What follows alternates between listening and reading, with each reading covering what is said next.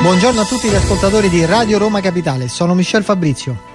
C'è un tema che passa sempre sotto silenzio ma che secondo me è fondamentale. Parlo della libera circolazione del contante.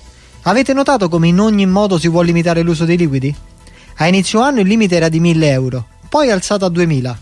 Con la scusa di combattere l'evasione tracciano ogni nostro pagamento. Le banche e le società che controllano le carte di debito guadagnano su qualsiasi cosa, mentre noi dobbiamo rendere conto su tutto. Quando fermeremo questo meccanismo perverso?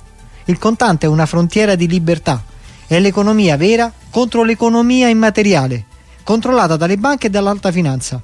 Non abbassiamo la guardia, difendiamo sempre i nostri diritti.